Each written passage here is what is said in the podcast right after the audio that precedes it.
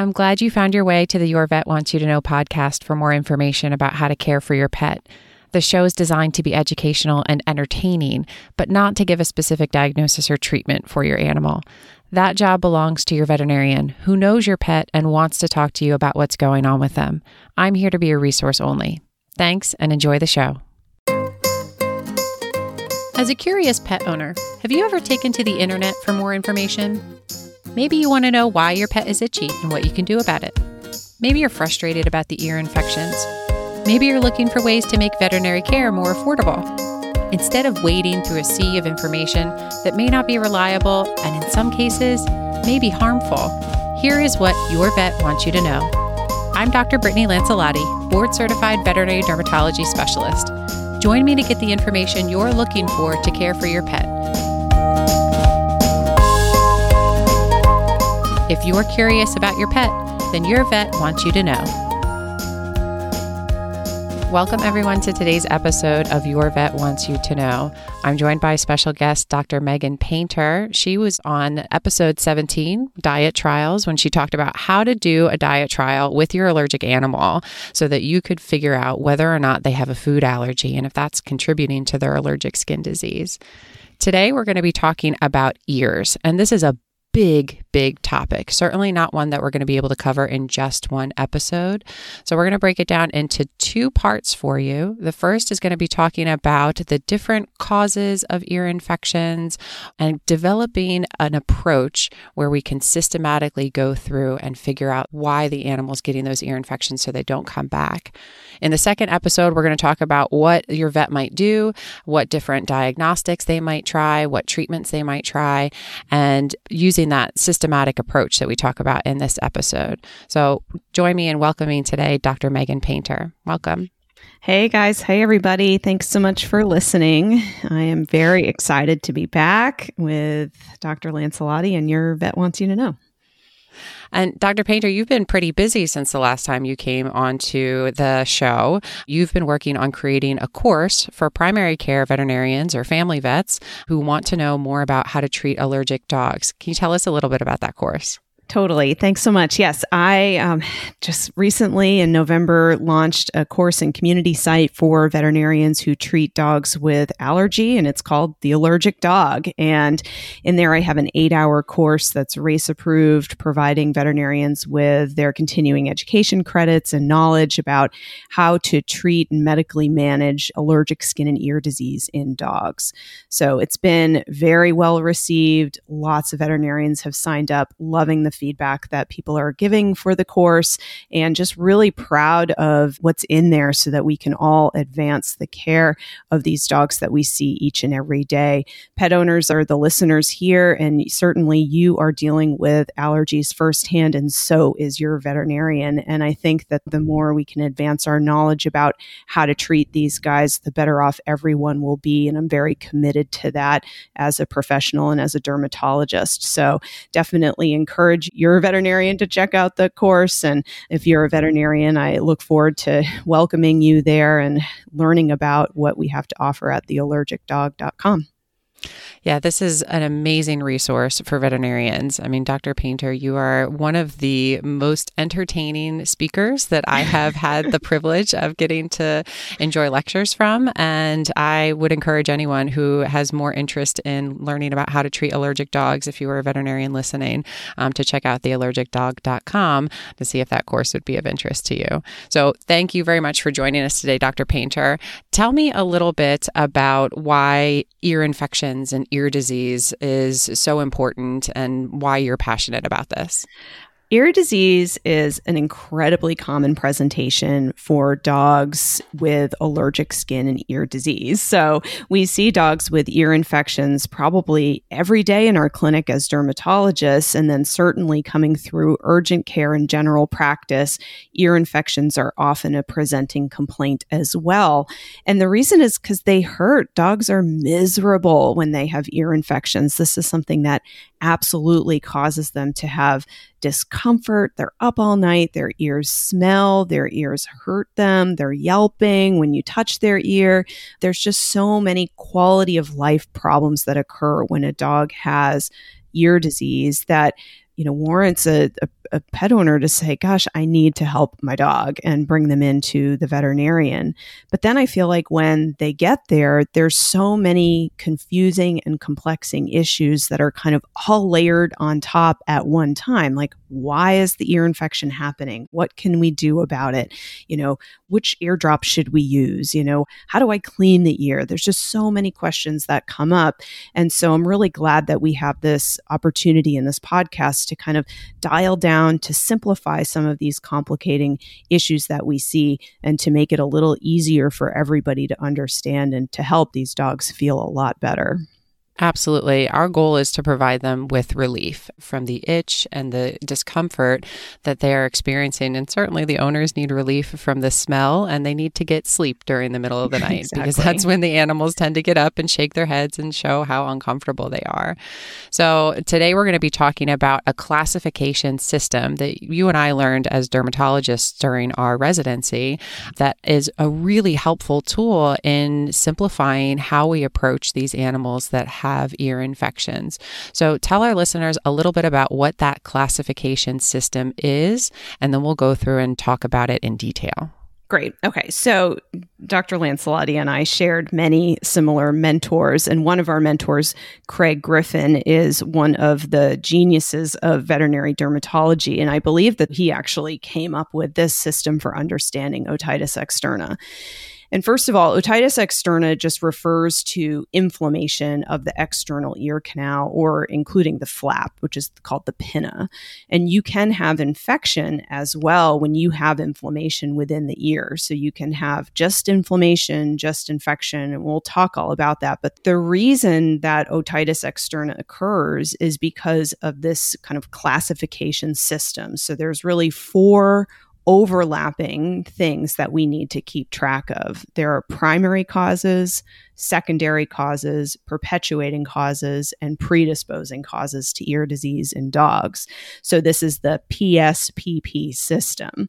And keeping track of the primary, secondary, perpetuating, and predisposing causes to your dog's ear disease is going to allow you to get ahead of it instead of constantly being on that roller coaster up and down, up and down, where the infection itself doesn't fully resolve or the problem never goes away completely or it just seems like you're always kind of spinning your wheels and treating the same thing over and over again, but nothing ever really goes away or gets better. It's probably because there's something in the PSPP system that you're missing.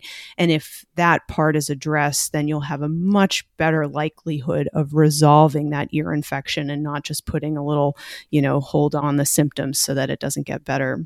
Yeah, I, that's one of the things that I hear so commonly from owners is that they get really, really frustrated that the infections just keep coming back. And I talked on episode two, the food allergies episode, about Cookie, who is a black lab who had these recurrent ear infections and they would clear up, but then just keep coming back as soon as they were cleared up. And it wasn't until we got down into this PSPP system and figured out what are the primary causes of the infection. We're not just treating the secondary infection, but why is this actually occurring? And once we did kind of go through step by step PSPP, we were able to diagnose her with a food allergy and keep those infections under control. That's a great example of how to not just treat the secondary infection that's there, but also work on the primary disease. So that's definitely something that people can go back and listen to on episode two if they're more interested in learning about food allergies. But Dr. Painter, do you have any particular cases that come to mind when you think about ear infections and using this system to address what's going on? Absolutely. One of my favorite cases of all time for ear disease is a dog that I saw named Diego. And this dog was adopted by these two amazing humans who saw this dog online. He was being placed up for adoption by a single mom who could not take care of him. It was him and his brother. And these people adopted this dog and its brother sight unseen. They never met the dog. They had no idea. They just knew this woman needed help and they wanted to help her, and they did. So they take Diego into their home, and within like six minutes, realize that he has the worst ear disease that they could imagine. And they couldn't touch him. He was reclusive in the home compared to his brother who did not have ear disease. He was aggressive, kind of, you know, he just didn't want anyone near him. And so they went to the primary care to establish care and to say, hey, listen, we just have these two dogs. We want you to take a look. And the primary care said, oh my God, these are the worst ears. You have to get to a dermatologist. And they found their way to me. And I'm so glad that they did because we were able to do so much for this dog because we were able to look at primary, secondary, perpetuating, predisposing causes to his ear disease. And he really did have all four of these issues specifically layered on top of one another to make his ears within the severe category. So when I saw Diego, I actually couldn't touch him. And it wasn't because he was aggressive, he was just very, very afraid, and his ears hurt him so much that he would essentially alligator roll. He just, you could not go near this dog. Mm, and it was awful. Yep. And he was a love, right? I mean, this dog was just a love, and you knew that, but his ears, if you took one look at them, you said, oh my God. And it was both sides. The actual tissues in the ear were swollen and they were red, and there was horribly smelly yellow discharge, and there was crusting around the ears. And you couldn't even see into that canal. It was so swollen and chronic, right? I mean, this didn't happen overnight. This dog has been suffering with this for months, if not mm-hmm. years. Mm-hmm. He was a several year old dog. And so I said to the owners, these are some of the worst ears I've ever seen. We're going to approach his case very systematically. And I laid out primary, secondary, perpetuating, and predisposing for them and said, here's how we're going to address each of these issues for your dog. And he's doing great. You know, at this point, it's several months later. His ears are as normal as they're probably ever going to be, but he didn't require surgery, which was something I was actually quite concerned he might need from our initial examination. So we'll walk through some of the things we talked about with primary, secondary, perpetuating, and predisposing causes for his ear disease and apply it to other dogs using him as an example because, you know, his case was one that I was very worried worried we would never really be able to help him. I was worried he'd never be comfortable again. And now in the home and outside with other dogs, his whole attitude toward life has changed because his ears feel better. And that's really all that we need as veterinarians, you know, mm-hmm. to feel like, wow, how worth it this has been. And, you know, for the owners as well, who really just, again, adopted this dog with this issue and were nervous about whether or not they'd be able to actually help him. Yeah, that's amazing to be able to see an animal come into their own personality and feel like themselves again and enjoy being around their family. That's the most important thing. And ear infections really affect the animal's ability to do that comfortably. So I'm really excited to give owners the tools to help them figure out what's going on with their animal's ears. And for those veterinarians who are listening, I, I know, Dr. Painter, you talk about Diego as a case study in your online course, The Allergic Dog, correct? Yeah, he's part of my steroids and atopica uh, modules. So I actually have a case study. It's like a 12 page case study that you basically work through with me. So I decided to share all the emails and the photographs and the next steps and the medication decisions and the cytology and every aspect of his case is in that case study for the purpose of learning. Because I feel like his case in particular brings up so much about what we face with these really chronic ear cases that I thought it would be a very useful tool for learning. Beautiful. So, when you were talking to Diego's owners, you said you talked to them about PSPP. Let's start with primary. What did you talk to Diego's owners about? How did you explain primary causes of ear infections? Okay, so the primary cause of the ear infection is why the infection is happening. This is really important because a lot of people say, My dog has an ear infection. And then that's kind of where the story ends. But they don't think that there was something that caused that ear infection. And there always is. Infections are not going to just come out of nowhere. There is a primary cause to having otitis externa, to having inflammation or infection in the ear.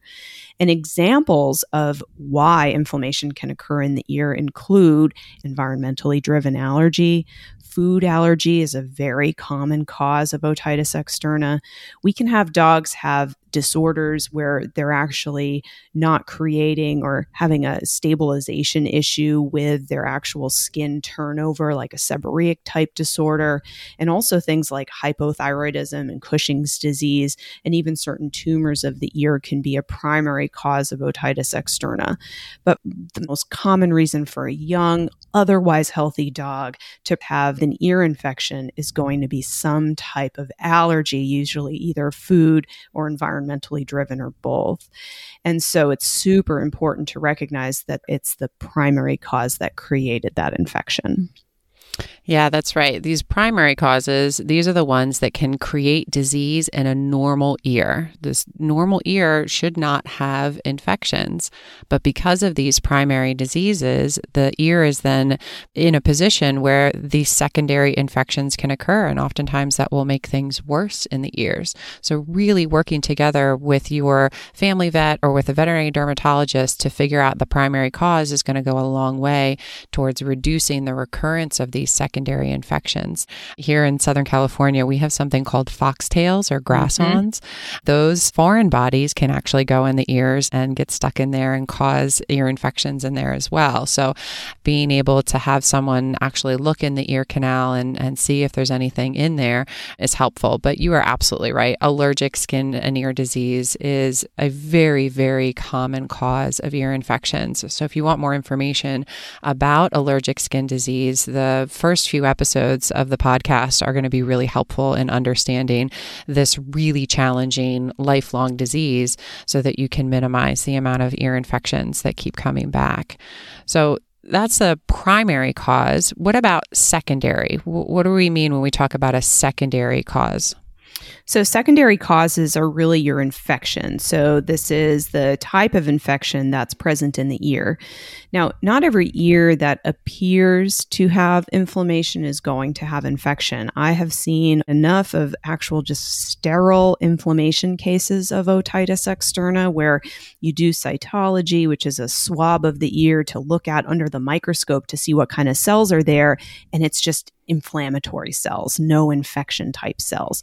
But the majority of cases are going to have a secondary cause of otitis externa, and that's usually some type of bacterial overgrowth or some type of yeast overgrowth, and in some cases, both. So you can have, you know, a yeast infection in the right ear and a bacterial infection in the left ear. You can have yeast and bacteria in both ears, or any combination of those things is possible for dogs with otitis externa.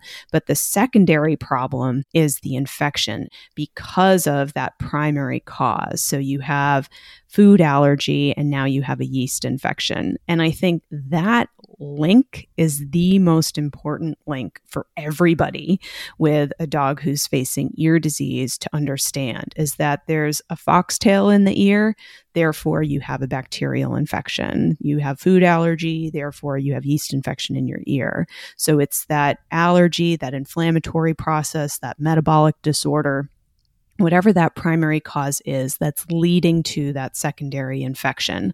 And I think this is why you see pets go round and round and round again because treating just the infection or just the secondary cause is not actually going to resolve the problem because mm-hmm. you have a primary problem that is still ongoing. And that's really the ticket is helping to understand why those infections are there in the first place. Yeah, absolutely. So, treating those secondary causes like bacterial and yeast infections, that is only one piece of getting this animal relief. But if you're not figuring out what the primary cause is and why that secondary infection developed in the first place, it's just a matter of time before that secondary infection comes back and you keep riding this, you know, this roller coaster of ear infections.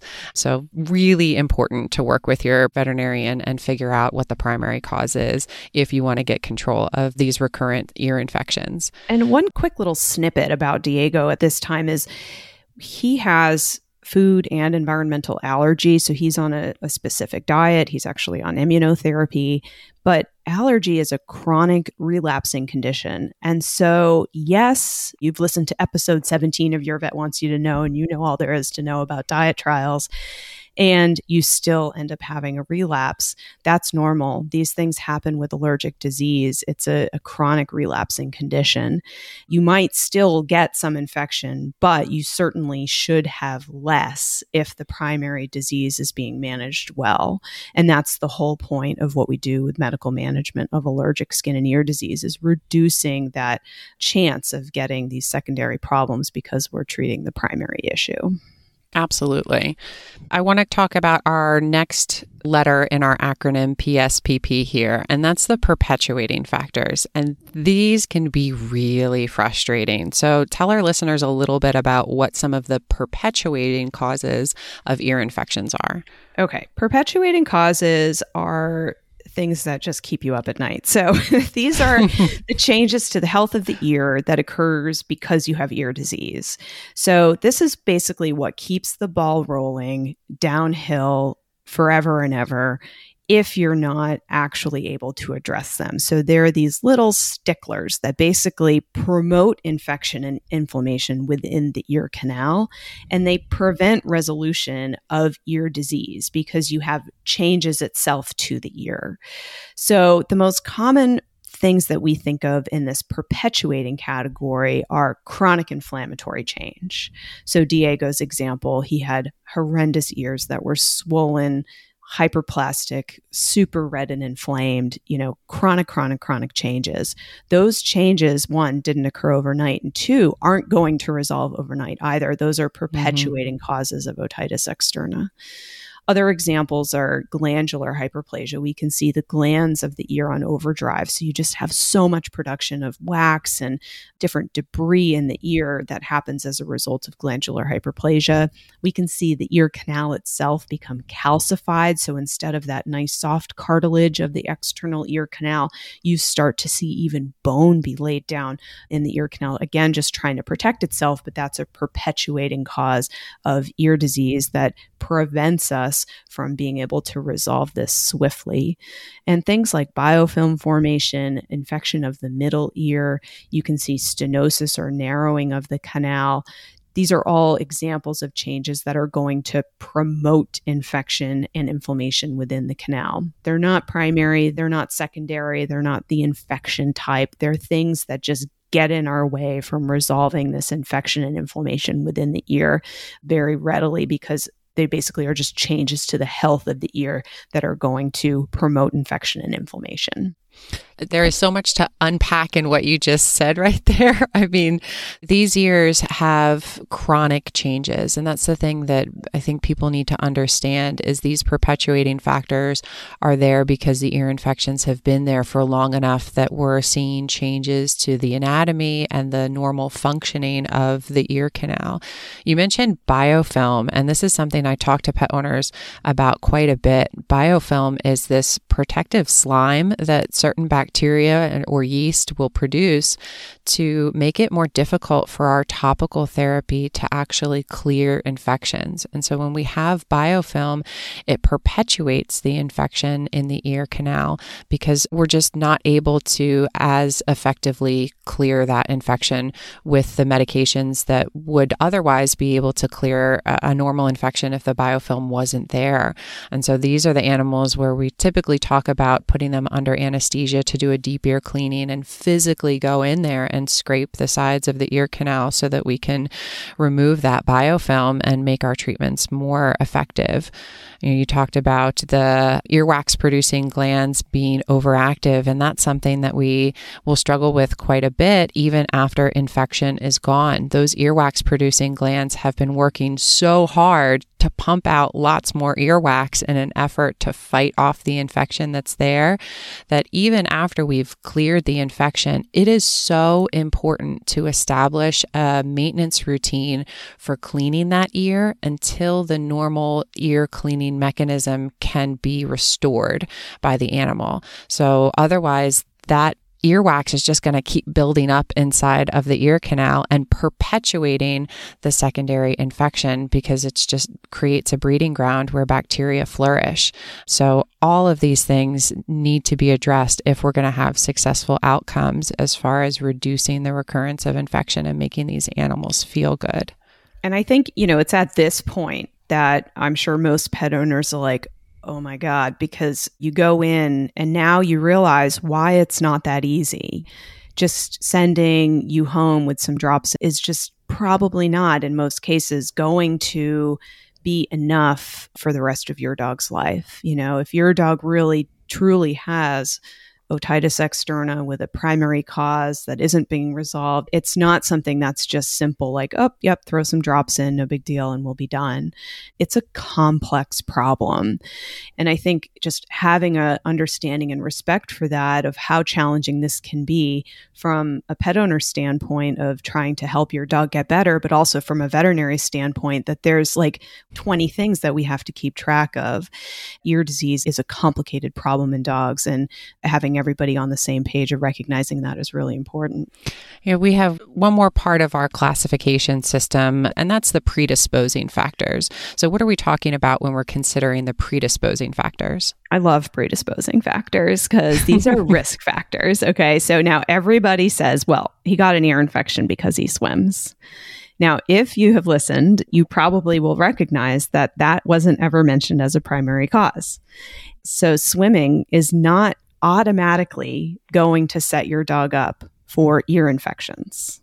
Swimming is a predisposing cause. So if you have, let's say, an allergic dog who swims they're at a heightened risk, but not every dog who swims gets ear infections, right? Mm-hmm. Mm-hmm. And so, similarly, we can see anatomy changes. So, are you an English bulldog with the brachycephalic anatomy, with the squished face, and your ear canals are small, and you know your whole head is just an anatomic change? Those dogs are at increased risk. Now, of course, the majority of English bulldogs probably at some point end up having issues with their ears, but not all of them because that's a predisposing cause. So, again, these are risk factors for developing ear infections. They're not the problem, but they amplify the problem. So, having a lot of hair in your ear canal. You know, not every standard poodle with uh, lots of hair in their ear canal is going to develop ear infections, but certainly the food allergic dogs will. And it might be something that makes it harder for us to clear that ear or makes them more likely to have refractory infections or infections that are much more difficult to treat. Yeah, these are things to keep an eye out for, not necessarily the things that are going to be the major causes. But if we've got an animal who is doing well and things are stable, if they go swimming or if they have more and more hair regrowth in their ear, that might kind of kick off having an ear infection there. So it is something that we need to consider when we're managing these patients that have chronic ear infections. I'm not sure if we could throw more P words in there to um, help us facilitate this discussion on ear disease, but truly making a list thinking about your dog in these categories really helps us all be on the same page of what exactly is going on. How can we resolve this infection? And then also think about, gosh, if it's not getting better, you know, it helps to have this all laid out because what if the ear infection isn't going away? Well, we might have the wrong diagnosis of primary cause, or we might have a perpetuating issue that's in our way or perhaps secondary infection is something that we just aren't using the right therapeutic for. So, again, being able to think of ear disease in the system really helps us be very methodical and systematic so that we can help your dog get better as veterinarians and so that veterinarians have a system to rely on to help your dog improve. And that's so important is getting a veterinarian involved so that they have an understanding of your individual animal and what your animal's underlying factors are to be able to come up with an appropriate treatment plan. And that could mean working with your family veterinarian, or if your animal is having chronic, really frustrating skin and ear disease, finding a veterinary dermatologist near you certainly would be a fantastic resource in figuring out the underlying causes and set up a long term plan so that your animal can have long term relief. And the link to find a veterinary dermatologist near you will be on the Your Vet Wants You to Know website under the resources tab so that you can search there. If you have a pet that has had ear infections and you want to commiserate with some other owners, you can join our Facebook group, uh, Your Vet Wants You to Know, where we talk about what's going on with these allergic animals and kind of, you know, get support from other members of the community. You can follow us on social media as well on Facebook and Instagram. For those of you who are interested in Dr. Painter's course, that can be found at theallergicdog.com. She also has social media at The Allergic Dog on Facebook and Instagram as well. So check that out if you're interested in more information about how to treat animals with allergic skin and ear disease. I like to end each episode um, with a segment called Scratching the Itch. And this is something that is designed to highlight a product, a website, or a human interest story, something that just provides relief or makes you feel good, hence scratching the itch. Dr. Painter, do you have a scratching the itch to share with our listeners today? I sure do. So, you know, it's not every day that the veterinary dermatologist is in the situation where one of their patients is going to need to be euthanized. We had a, a, recent situation where one of my absolutely beloved patients became very ill and end of life care was sought. And I just want to give a plug for uh, Lap of Love. They are a national group that helps provide in home euthanasia services for pet owners and obviously pets in need of that type of service. And the care and respect and coordination and just all that they did for this particular family was above and beyond. And this wasn't just one time. These people do this day in, day out, and they're incredible at their job and they're so good at the service that they provide. So, all of us that have a pet, the saddest part is that they need to pass and they go to their rainbow bridge and wait for us. And I know that, you know, there's so many pets in my life that I'm excited to see again on the other side. But when we're faced with that choice, having a trusted family veterinarian or our lap of love service, I think is really something that we should give thanks for because it really truly is a humane service and just a true act of respect for all that our dogs and cats bring to our lives and what they mean to us to provide them with that humane end. Yeah, I absolutely love this company. They really have done a remarkable job at providing a, a service for pet owners um, to be able to say goodbye to their animals in the most comfortable surroundings as possible and to be able to provide some hospice care for these older animals as well. So I'll have a link to Lap Love in the show notes if people are interested in finding about their service and getting some more information there. Thank you so much for mentioning them, Dr. Painter. Absolutely.